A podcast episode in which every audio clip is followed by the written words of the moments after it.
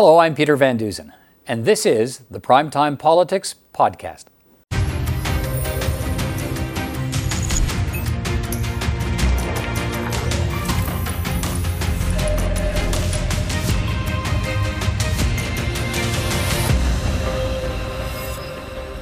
On Primetime Politics tonight, another setback for Canada's supply of COVID 19 vaccines and more questions about how Canada plans to acquire more doses. MPs will debate the latest developments. The Green Party leader slams the government for its decision to draw vaccine doses out of the international pool created in part to supply poor countries. Annamie Paul will join me to discuss that. And our panel of political commentators on the vaccine rollout, uh, Canada US challenges, and election timing?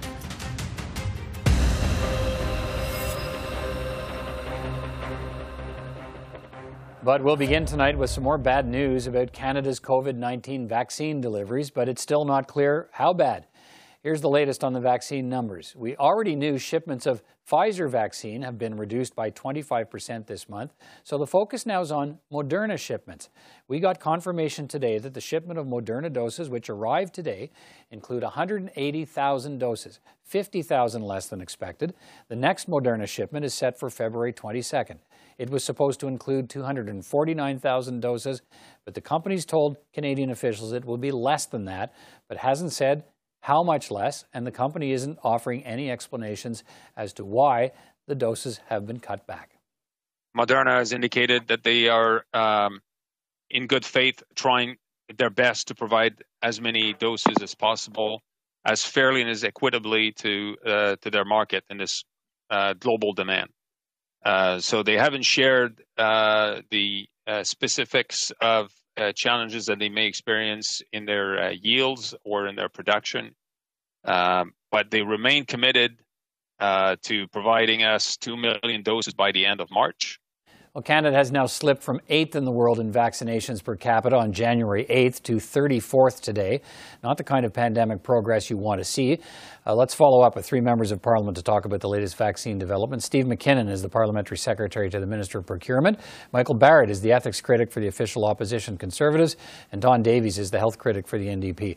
Mr. MacKinnon, more news today about the uncertainty of vaccine supply, fewer doses of Moderna this month, probably next, but we don't know how many less. And the company isn't saying why it's cutting Canada's doses.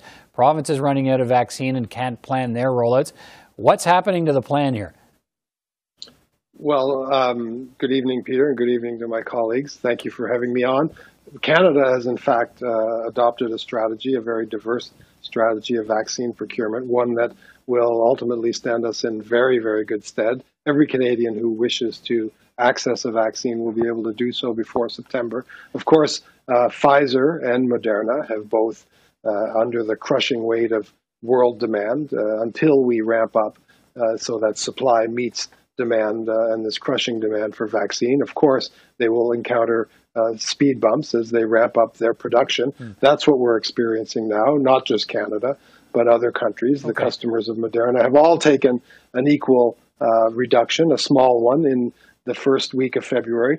Those shipments come every three weeks, so we're awaiting word, and we're obviously hoping that reduction will be as small as possible in the second February uh, delivery to Canada. And uh, uh, we're watching that closely. As you can imagine, right. we're in daily contact with the company. Mr. Uh, Mr. Barrett, the Minister of Procurement explained today that none of Canada's vaccine contracts specified weekly or monthly amounts because they were negotiated even before there was a vaccine on the horizon. So they stuck to quarterly guarantees. And that explains perhaps why we have no say over weekly doses or the every three week doses we get from Moderna.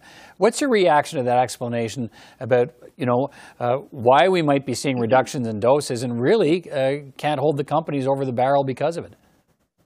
Well, what we're seeing is that uh, the Liberals didn't have a plan uh, when they signed these contracts. So it, it, it, seems as though they signed what, whatever was put in front of them and uh, and that leaves Canada at a greatly disadvantaged position, um, certainly well behind um, our allies. And um, and every day that we fall behind in, in receiving these vaccines, Canadians don't get to see their loved ones. Uh, they're not their health isn't protected, and people's livelihoods are are dramatically affected as as lockdowns continue as as a result. And so um, the contracts haven't been uh, made available for members of parliament to review. And uh, you know, uh, our allies, the United Kingdom, for example, when uh, when they were in the same position as we were with domestic production capacity uh, in you know 10 months ago, um, they they ramped up, scaled up, Okay. and now they're manufacturing their own vaccines. All right, we're Mr. in a position. We're in, a, we're in a position now that is entirely of the making, uh, you know, uh, of these uh, of this government, and uh, and they need to be transparent with Canadians about how we got here, and they need Okay. to work with all Mr. parties Davies. so that we chart a clear path going forward. Mr. Davies, we, we are, we're having these regular conversations now about reductions in doses and surprises from the vaccine makers. What is happening? It's funny, Steve, and, and by extension the government are starting to remind me of the Black Knight sketch from the old Monty Python movie, where it doesn't matter that the battle just gets progressively worse and worse. They just keep saying everything is, is going great. You know, the, the, the truth is, is it's not. You know, in every major metric, uh, things are not going well. And, you know, I was at the industry committee this morning and put questions to Minister Anand and Minister Champagne and got some very disturbing answers. Like, you know, now we find out that Canada did try to get the ability to, to produce AstraZeneca vaccines in Canada, and AstraZeneca refused, even though they gave that right to 15 other countries. Um, it turns out that Canada, unlike the EU, the US, and Brazil, we agreed to complete confidentiality clauses in our contracts, whereas those countries or jurisdictions were able to release their contracts.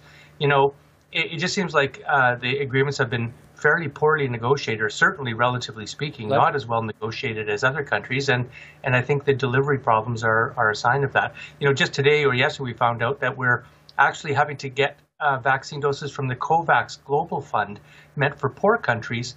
Uh, even though this government says we have enough from Right. Pfizer and Moderna to vaccinate everybody by September, Let, let me pick. Doesn't add up. Let me pick up. Let me pick up on uh, what you heard today at the committee. I was also watching along and saw you there, uh, Mr. MacKinnon. We learned today from the Minister of Procurement uh, that every one of the vaccine makers, you know, Mr. Davies touched on it, that Canada signed a contract with. They were asked if they could make their vaccines in Canada, and all of them said no. Uh, but they said it was because manufacturing capacity was so limited, it wouldn't justify the investment here. Um, how big an indictment is that of Canada's level of preparation for something like a pandemic? Well, you can imagine, uh, Mr. Van Dusen, that I take issue with virtually everything my colleagues have said to date. Uh, and uh, what I would say about manufacturing is that indeed, I don't think uh, it's a secret, A, that we would have pressed every possible uh, vaccine manufacturer that uh, that could to assess uh, our ability to make these vaccines. Unfortunately, uh, none of them panned out, and that is because it's also not a secret that Canada allowed uh, through a variety of circumstances, not pointing fingers, but over time allowed our biomanufacturing capability to erode such that companies like AstraZeneca decided that they could scale up more quickly in different countries. So, what Canada did is make sure that our contracts uh, got vaccines to Canada as quickly as possible, and that's the strategy that we adopted. We uh, adopted it very successfully with seven manufacturers, and of course, five of them have published encouraging, safe, and uh, and efficacious Right. uh, data, So- such that uh, Canada will have enough vaccines to vaccinate its citizens Sure. by So, September. so, Mr. Barrett, your your party's been pushing for those answers about you know why didn't Canada get those vaccines? You know, uh, have the vaccine makers make those vaccines here, as is being done in other countries. Uh, it seems like we got the answer today. They they wouldn't make them here because Canada couldn't make them. We don't have the manufacturing capacity. Do you accept that uh, as one of the reasons we have the problem we have today? Well, it sounds like a failure to negotiate on on a part the part of the liberals, and uh, you know at the Well, how can you force them to make the vaccine here if they say, look, uh, we looked at your manufacturing capability here. You can't do it. It's not worth investing in it for us.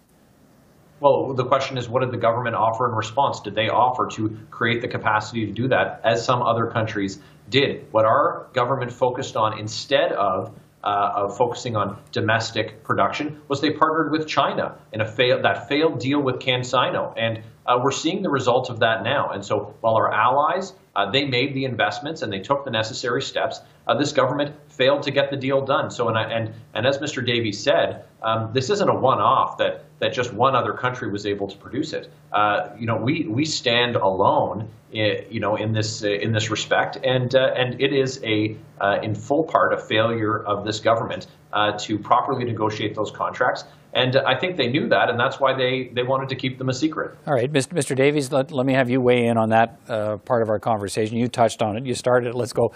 Let's go back there. Uh, was that a missed opportunity when those vaccine companies said, "Look, you don't have the manufacturing capability," or as Mr. Barrett says, uh, should the answer have been, "Look, we'll get on it right away. What do we need to do to make it happen?"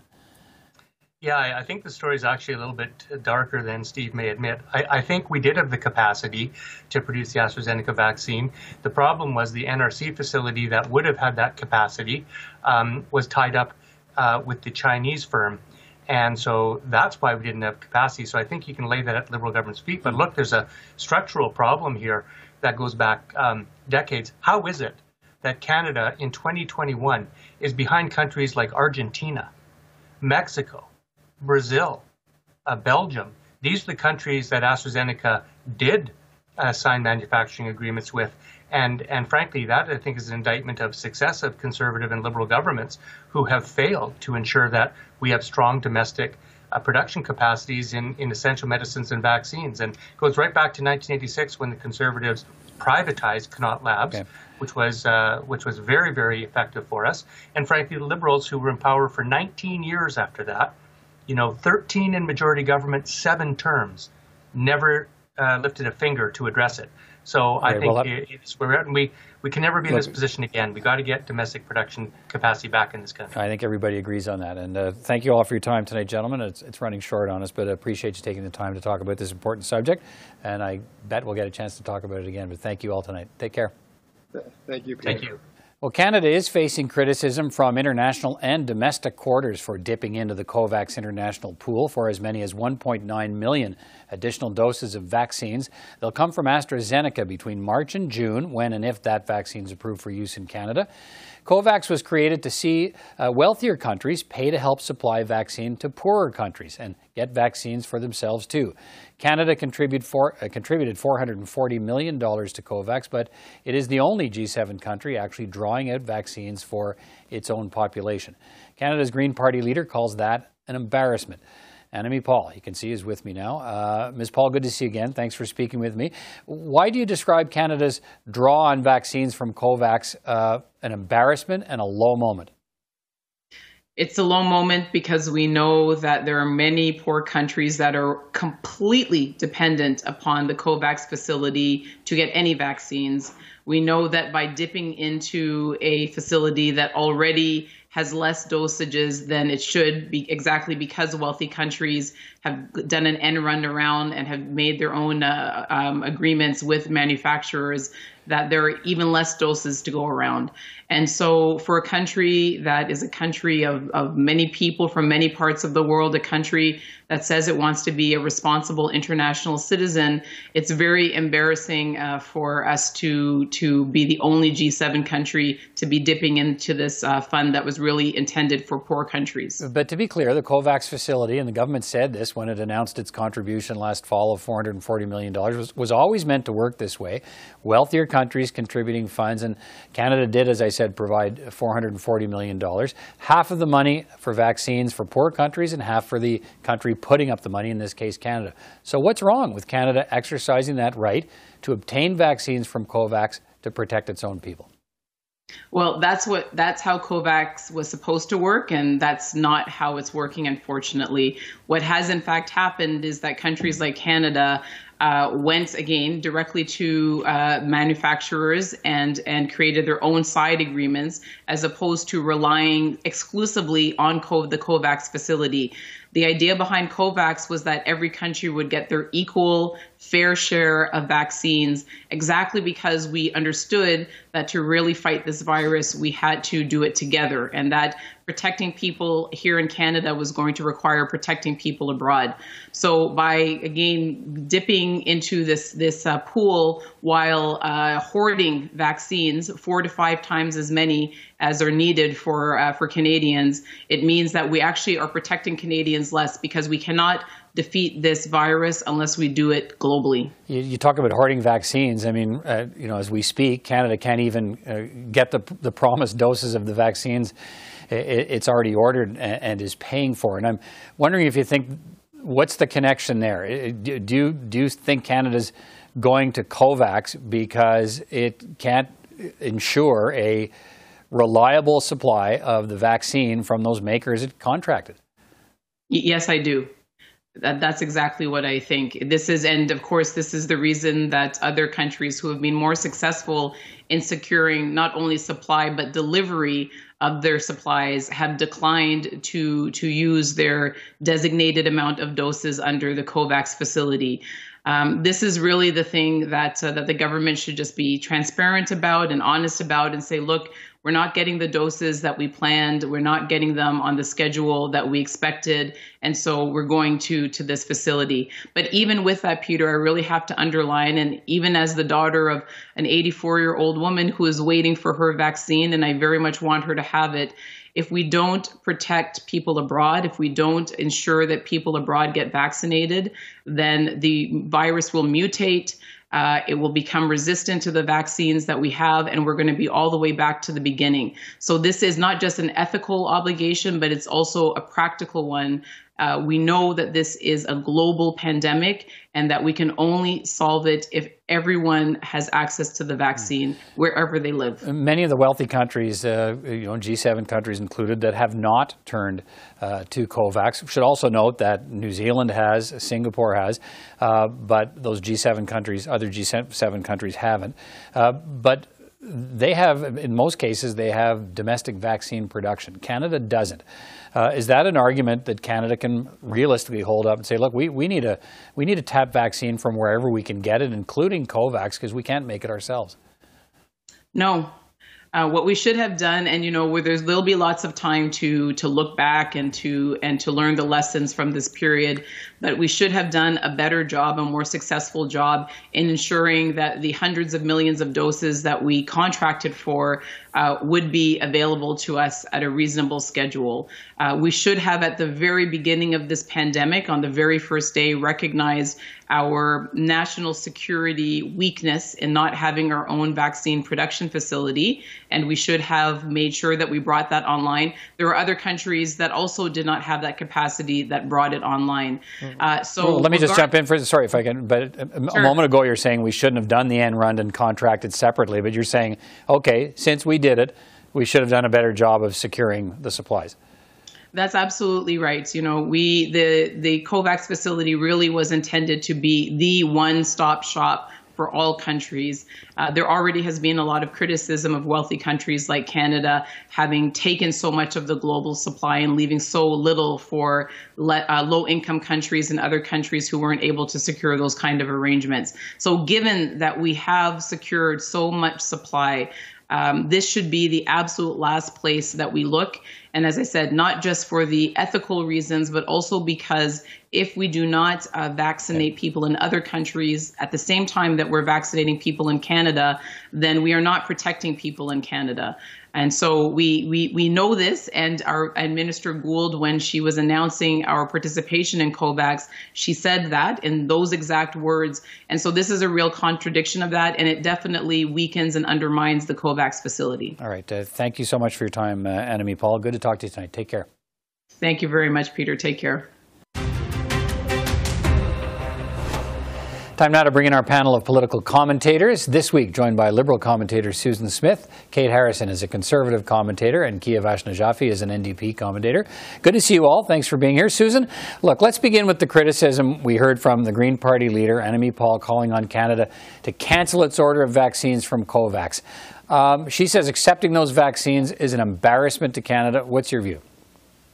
Well, it, it, seems Canada's damned if it does and damned if it doesn't. First, we're being screamed at because we don't have enough vaccines quickly enough, and then we're being screamed at that we're um, we're taking that we're optimizing what is possible because of our $400 million contribution to COVAX. It, it's my understanding it has to do with the AstraZeneca, AstraZeneca vaccine, which we don't have here yet in the country. Uh, I, I, can see why people might be concerned about it, but I think that it, it's important to understand the context of what COVAX is. So, do we want the vaccines that we are supposed to have as a country? Uh, if that's the case, then as a country, any country that's contributed can draw on COVAX. Right. It's as simple as that. I mean, Kate, I think you know the Conservative leader wouldn't say today, Erin O'Toole, if he would cancel Canada's COVAX vaccine order. Um, you know, Is Canada wrong to accept these vaccines from the COVAX pool, or does going for them now uh, underscore what else might be wrong with the, the, the, the vaccine rollout in this country? Yeah, I, I, think that it does underscore the the bigger problem here, and I think Annamie Paul's characterization of this as embarrassing is is the right one. Uh, just because you can criticize both decisions, you know, having the vaccines now or, or whether or not we ought to tap into COVAX, doesn't mean that it's not worthy of criticism. Yes, the Liberals were going to get hammered on this either way, uh, but I think what it ultimately does do is, you know, Canada is com- coming across right now as being a bit of a double dipper. We've secured all these doses, uh, we don't have them, so now we're going back to a pool that really was not designed for us, if we're being honest about uh, the purpose of COVAX, uh, to tap into those. And we would not be in this situation at all and having to rely on that pool for uh, countries in the developing world had we uh, negotiated okay. better contracts, had we had domestic uh, vaccine manufacturing capacity. But Kiavash, the, the government last fall, when, when announcing Canada Canada's contribution, $440 million, made it clear at the time that, look, this is a two-stream idea. You put money in the pool to, to buy vaccines for poor countries that can't afford them, and you're allowed to draw out as well for yourself. But as Annamie Paul puts it, the you know the thinking at the time was the thought was this would be the great big pool where everybody went to get vaccines. It hasn't turned out that way. Countries are buying them on their own. Uh, the NDP leader wouldn't say today whether he he would uh, cancel uh, uh, the order for the vaccines from COVAX for Canada. So a lot of criticism, but no leaders except Annamie Paul saying give it back. Uh, is Canada wrong here? I think what's happening is very unfortunate and quite frankly unconscionable. This is vaccines that should be for the poorest countries in the world, not some of the richest. We are, after all, part of the G7. Uh, the rest of the world is not accountable for the failures of our own country to produce vaccines or purchase them on time. Um, and yeah, so I, I do agree that uh, that this is not the right move, and we have the the um, firepower to take care of ourselves. We shouldn't be taking it out of the pot of money uh, that exists for people who and, and the countries that just can't afford this vaccine. Susan, does it underscore the deeper problems? And we're hearing more today about uh, Moderna, doses, uh, Moderna doses being delayed and coming to Canada when they do in smaller numbers. Uh, is there starting to get a, a, a, sort of feel of desperation around the vaccine rollout in this country? I think it's been dialed up, the concern. I I'm confident that we're going to get the vaccines, the 6 million vaccines that we're supposed to have from Pfizer and BioNTech by the end of March. We're also waiting to get the approval of the AstraZeneca vaccine and other vaccines. So it's going to happen. But the government has to cover as many bases as we can. And as you so clearly explained, Peter, the COVAX scenario was countries putting money in with with development vaccine, uh, the development of vaccine, and the ability to draw, draw on that as well as sharing with other countries. So. It's our government's job to take care of our people, and we're doing that. And at the same time, that $400 million that we contributed is also going to help other countries. So we've got to look after our own population, and we're making, I think, responsible decisions. And okay. the minute more vaccine production happens, I think you will see less of a drawdown in other places. Um, Kate, what do, you, what do you say to that? I think that there should at very least be a commitment to give any of the doses that we're set to receive later on uh, back into the fund if we're planning on withdrawing from that fund now. Um, that that seems like the conscionable thing to do. I do think that the public attitude and opinion on this is shifting uh, in in real time. I think that there has been a swing in the last few weeks of how the public views the government's performance on getting vaccines uh, to this country. Uh, and so, you know, you can talk about the opposition dialing things up, uh, but I think that certainly Canadians are starting to grow concerned. They're reasonable. I think they know we're not going to be on the same timeline as the U.S. and the U.K., uh, but they certainly would expect that we would be on a, a faster timeline than some of the other countries that have yeah, leaped so far ahead of us. Yeah, Kiev when we talk about Canada being the only G7 country to access these doses at this point, uh, it, it is true, though. I mean, it, it does underscore we have no domestic production here. So this idea of covering all the bases that Canada can cover, uh, how do you view that? I, I, hear what Susan is saying. Absolutely, we have to take care of our population. But the fact that we have to go to this pot of uh, money and vaccine that was saved for some of the most vulnerable countries in the world and, and tap into it in order to take care of our population just speaks to the fact that we have not been able to be to successfully take care of our own population. Uh, it is it is a symptom of the failure of the government to deliver on the vaccine side. Susan, the House today, let, us switch to something else. The, the House today debated a motion from the Conservatives to create this special parliamentary committee to focus on the challenges in the Canada US relationship pipelines, Buy America, uh, softwood lumber disputes, COVID cooperation. How useful would that committee be, Susan? I, I don't know. We didn't have a special committee under Donald Trump. I'm not sure we necessarily need one under Joe Biden and Kamala Harris. If we were ever going to be aligned with a, a, an American administration, it would be now. But if the if the Parliament decides that that's what they would like, fine. We do have a Foreign Affairs Committee. They can study whatever they would like to study at any point in time, so they could go the route of Canada US. Uh, we have always had issues with the United States. Uh, and we have never ha- struck a special committee. And you, you know, I go back to my opening statement. If you were going to have one, Trump was the time to have it. But if Parliament decides that's what they want to do, that's Okay. fine. But I think it's important that we don't let parliamentary politics impede our ability to negotiate and do the right kind of deals with the United States that we need to do. There's grandstanding that happens in these committees. We know that. And we need to make sure that we don't Okay. dial things up that don't need to be dialed up. Kate, have, uh, what, how useful would this committee be? I think it will be quite useful. There's a lot that's on the go right now with Canada US relations, Line 5, Buy American, uh, at Keystone, obviously, a number of other things that are, are on the agenda. Uh, that could occupy the House of Commons uh, agenda full time, just on its own. It makes sense to have it be part of a, a committee that can look at this more specifically. Uh, we saw that the government uh, adopted a, a motion in the past on Canada China relations. To me, this is a new era for Canada US relations, and it makes sense that it have its own home via a special committee. Uh, Kiavash, is this a good idea? I think it's going to be as useful as the Canada China Committee, which was quite frankly completely useless. Uh, we have a Foreign Affairs Committee. I completely agree with Susan on this one. I, it seems to be a, um, just something that the Conservatives need to throw to the wind to change the channel on COVID and, and try to act like they're doing something about the energy sector that is uh, squeezed uh, due to economic and climate change. Um, so I, I think that it's just a parliamentary ploy. Quite frankly, the Foreign Affairs Committee often looks at Canada-U.S. relations, especially in the case of a new administration. I don't understand why we need to have a separate committee. All right, let me let me finish I on this. I, I I only got about on 10, 10 or I just take 10 or 15 seconds. Ti time is really tight here, but I just want to get the pulse from you guys where you think we're at in terms of a snap spring elections. That's still a thing these days, Susan? I don't think so. No, not unless we get a lot of vaccines into a lot of arms before the end of June. Kate Harrison? I want to hear Kiavash's answer on this one. I think the ball's ultimately going to be in the NDP's court. Uh, if anything, I think the Liberals were thinking about it, but given the way things are shaping up on vaccines, it's hard seeing that come together now. All right, Kivash, we're all waiting for what you think.